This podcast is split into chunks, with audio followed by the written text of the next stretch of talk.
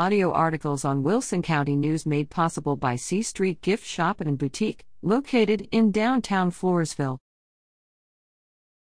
Contest winners